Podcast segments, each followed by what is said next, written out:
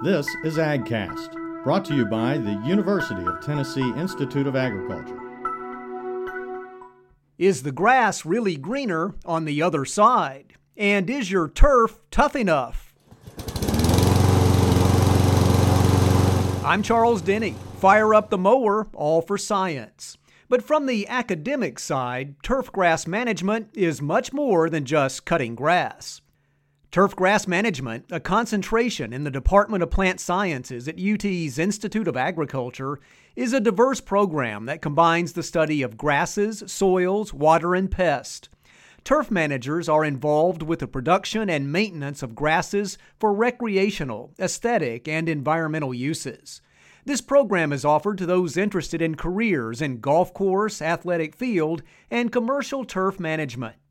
A key component is making fields safer to prevent injuries, especially in sports like soccer and football. Dr. John Sorochan is a plant scientist, teacher, and researcher.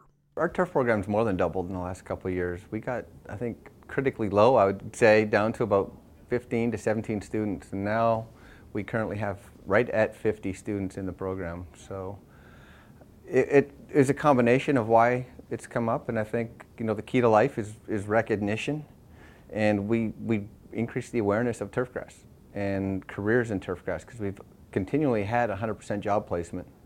Sorochan says they work with students, even adjusting the academic calendar so many can start internships before a semester ends. In terms of marketing the program, faculty have identified a certain type of student they want, perhaps someone once active in sports.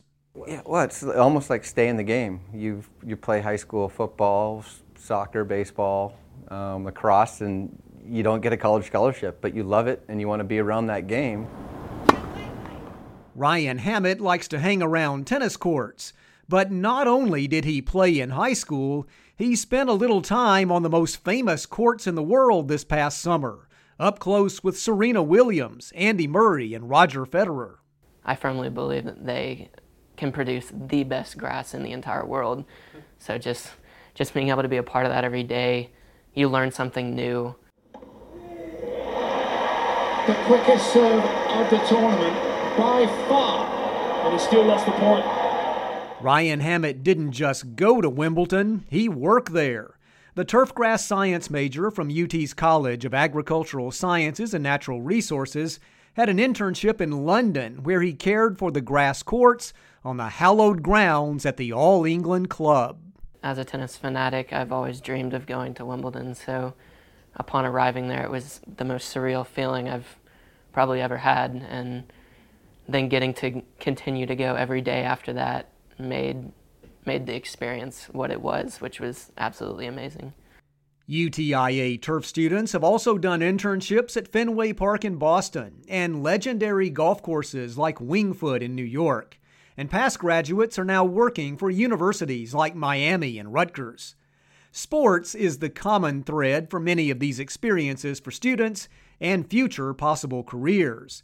And one emphasis with UTIA turf research is sports safety. Dr. Sorochan and crew recently hosted an athletic research forum with people representing the National Football League and top European soccer clubs, all coming to Knoxville. That's when and where UTIA Turf Science unveiled a proposal for a new athletic field research facility on UTIA's East Tennessee Research and Education Center.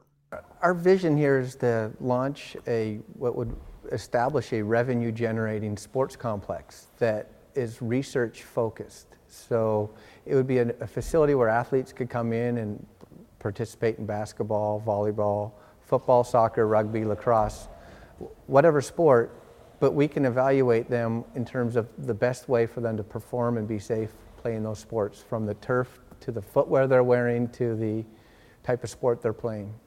Already, there's research going on there to make athletic fields safer.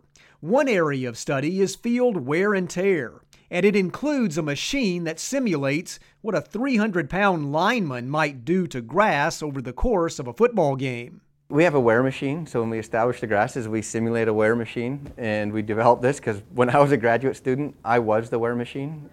Or an undergraduate at Michigan State, I actually put on soccer cleats and ran back and forth, and I thought, man, man versus machine, machine's better. So we built a machine that simulates football traffic.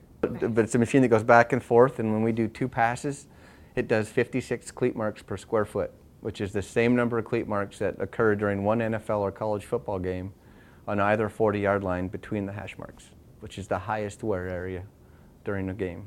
I think one of the questions we don't have a good answer for yet with this strategy is will you have enough barricade left in the soil to control weeds that might germinate later than crabgrass?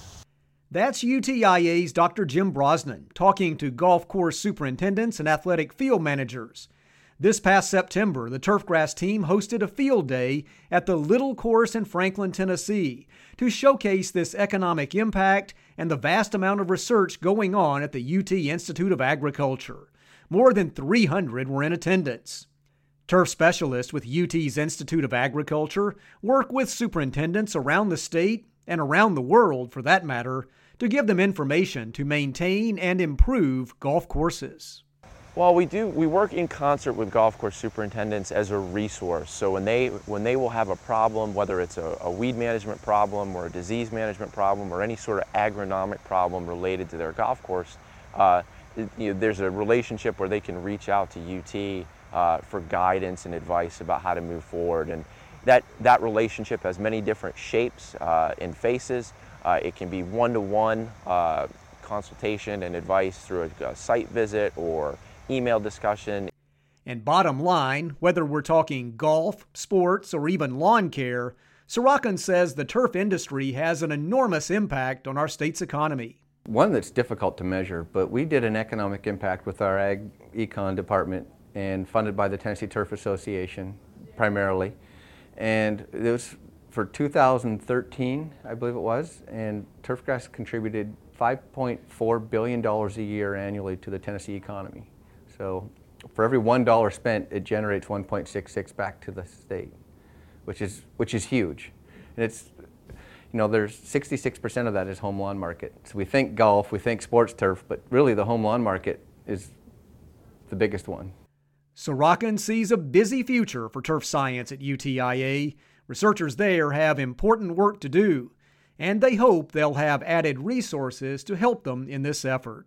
You know, I, I feel I've got the best job in the world. I get to uh, I get to do research in a field that I, you know, pun intended, I guess, but make think I can make a difference in. I've become really passionate about trying to make sports fields safer. Thanks for listening. I'm Charles Denny. For more real life solutions provided by the UT Institute of Agriculture, go to our website at ag.tennessee.edu.